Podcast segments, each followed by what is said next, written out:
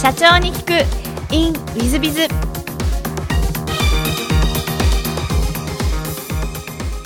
本日の社長に聞く in ウィズビズは、えー株式会社コドモ代表取締役の小池義則社長様でいらっしゃいます、えーまずは経歴の方をご紹介させていただきます。1980年生まれ、え兵庫県出身で、え横浜国立大学経済学を卒業後東証一部上場のコンサルティング会社。これはあの私の後輩にあたりますので株式会社ベンチャーリンクですね。にご入社をされ、えその後会社をされそして株式会社スパインラボを設立。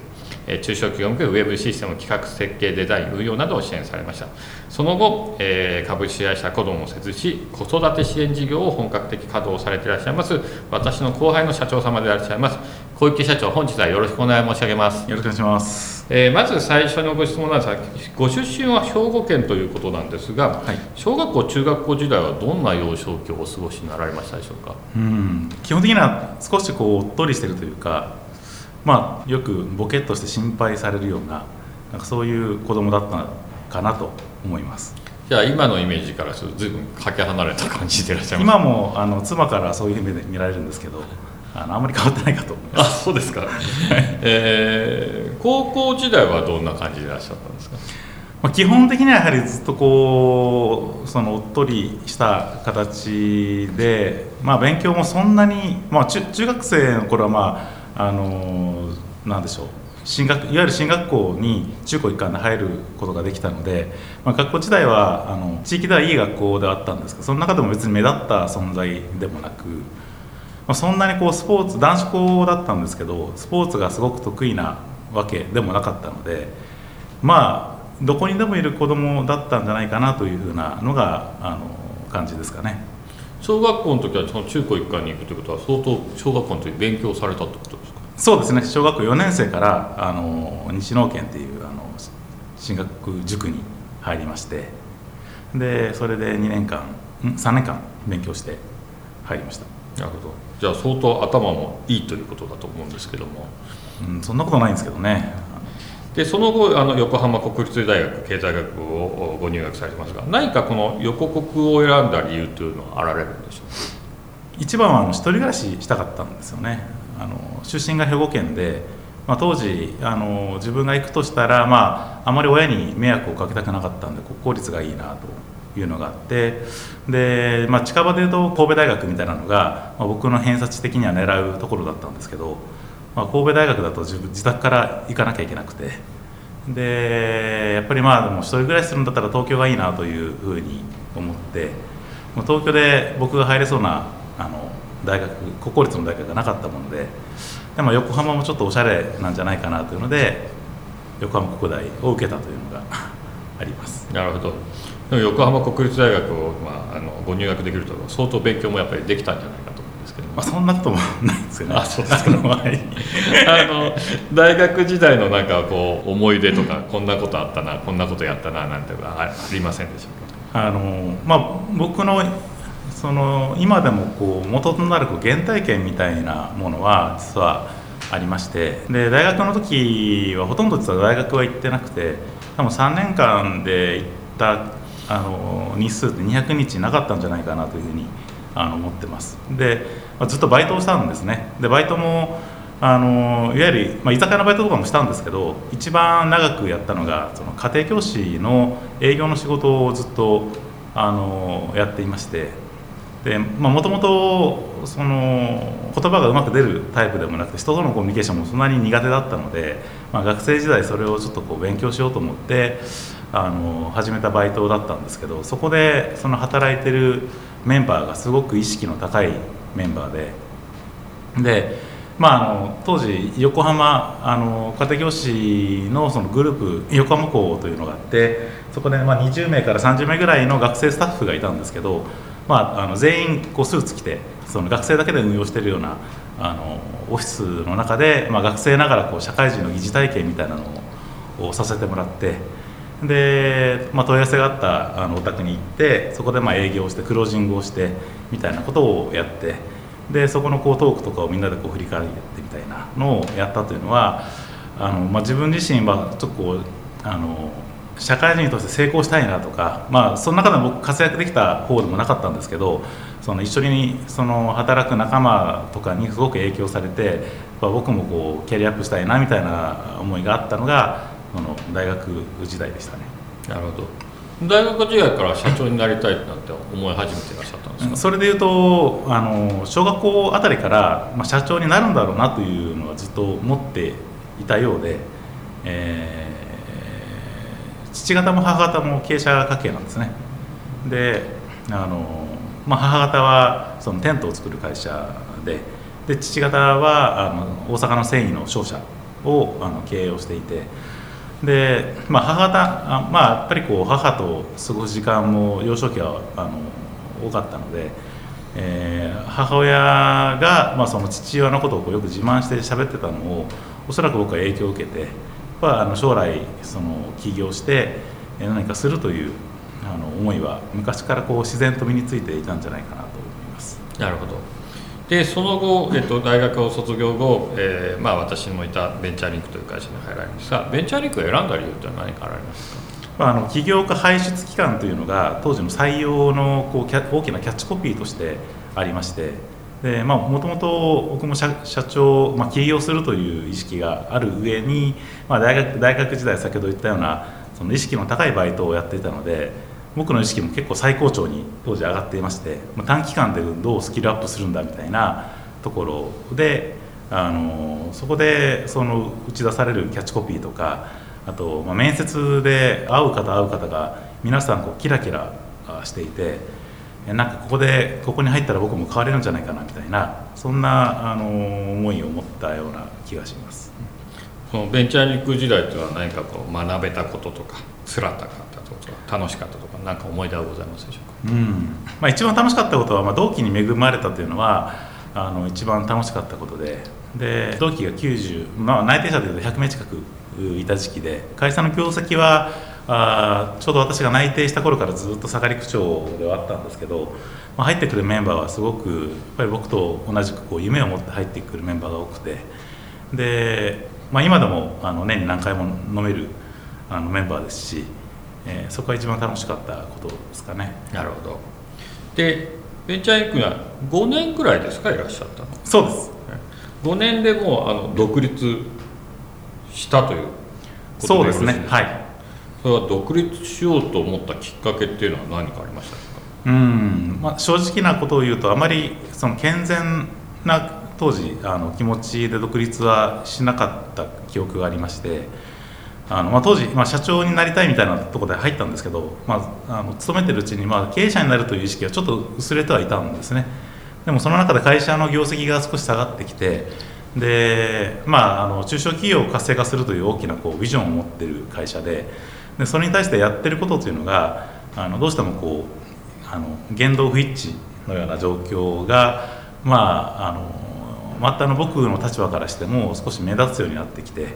で業績が悪くなってくるとどうしてもマネジメントの仕方も少しこうあのうまくいかない状況がなってくる中で、まあ、僕自身の心が少し不健全になっていて、まあ、あの会社の中で成果上げていたかというと全然成果も上げ上がっていなかったにもかかわらずあ、まあ、会社がこう悪くなって自分が成果出ないのは、まあ、会社のせいだみたいな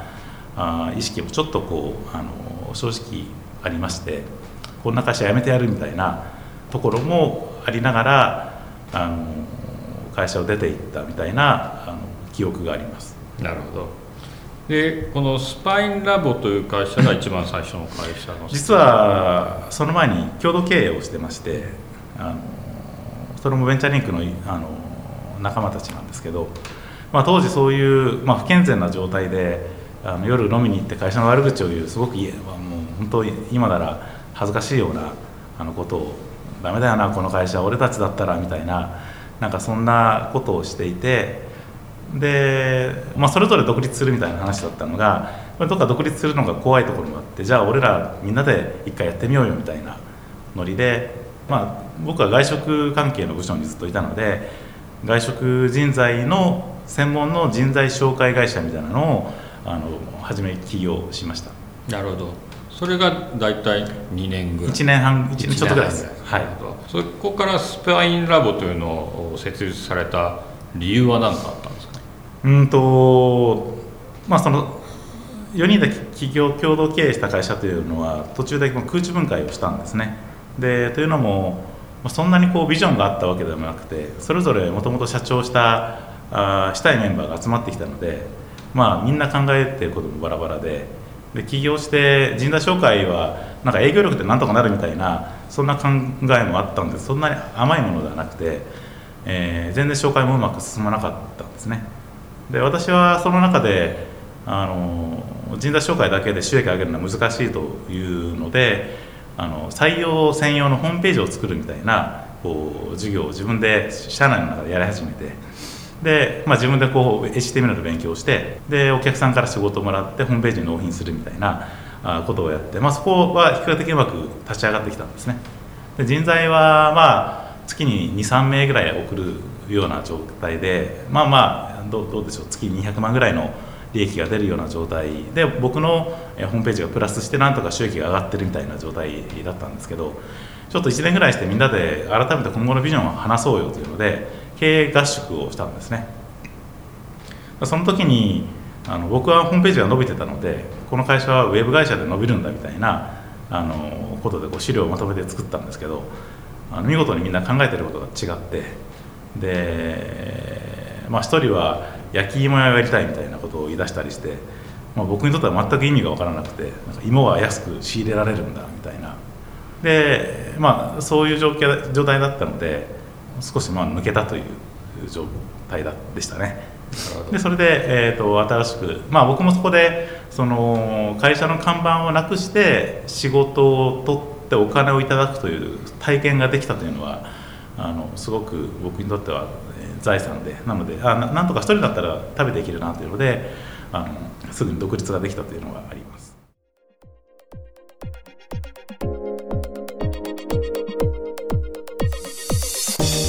経営者を応援する。社長の孤独力。番外編。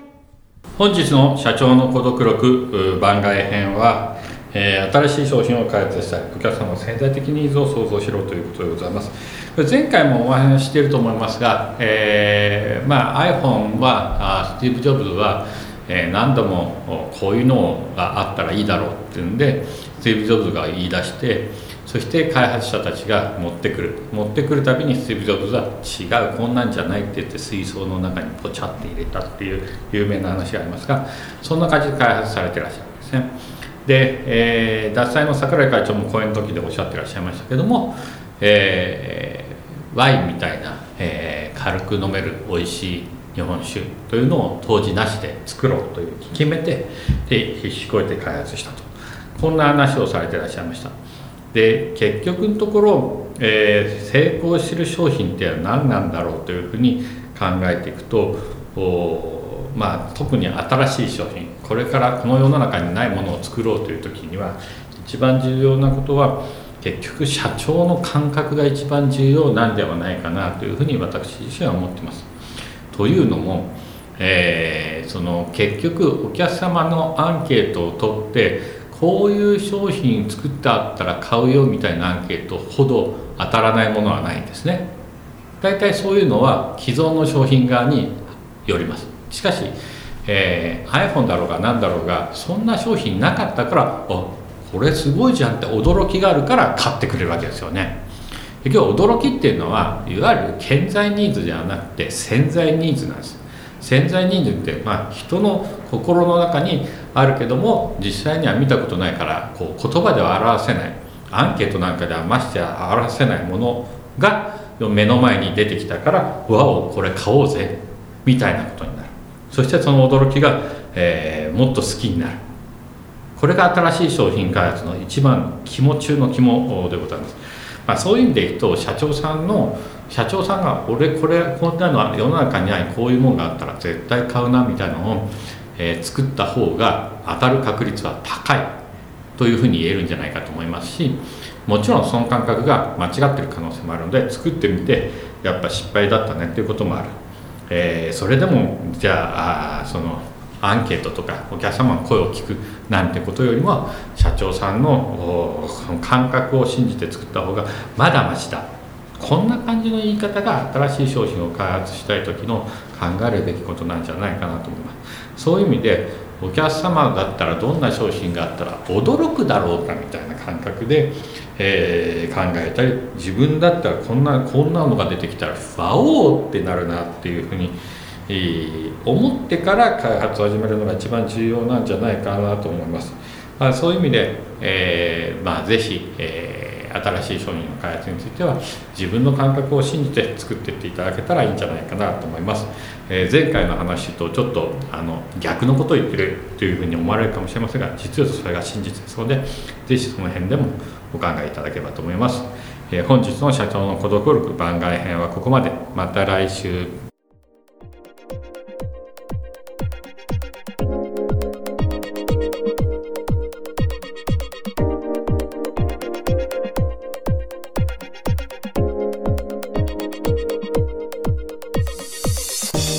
日も社長に聞く in WizBiz をお聞きくださり誠にありがとうございました、えー、この番組は2017年1月から毎週配信を続けております。これまでにたくさんの成功社長成功経営者のインタビューをお届けしてまいりました。その内容は全てテキスト化いたしまして私ども WizBiz が運営するウェブサイト経営ノートでも閲覧いただけるようにしております。音声だけでなく文字で読み返すことで新たな発見や気づきがあり皆様の会社経営に役立つヒントがきっと見つかるのではないかと思いまして、えー、サイトの方にもさせていただいてます。ぜひネット検索で経営ノートスペース社長インタビューと入力いただき経営ノートのサイトをご覧になっていただければというふうに思っております。本日の社長に行くインウィズではここまで。また来週。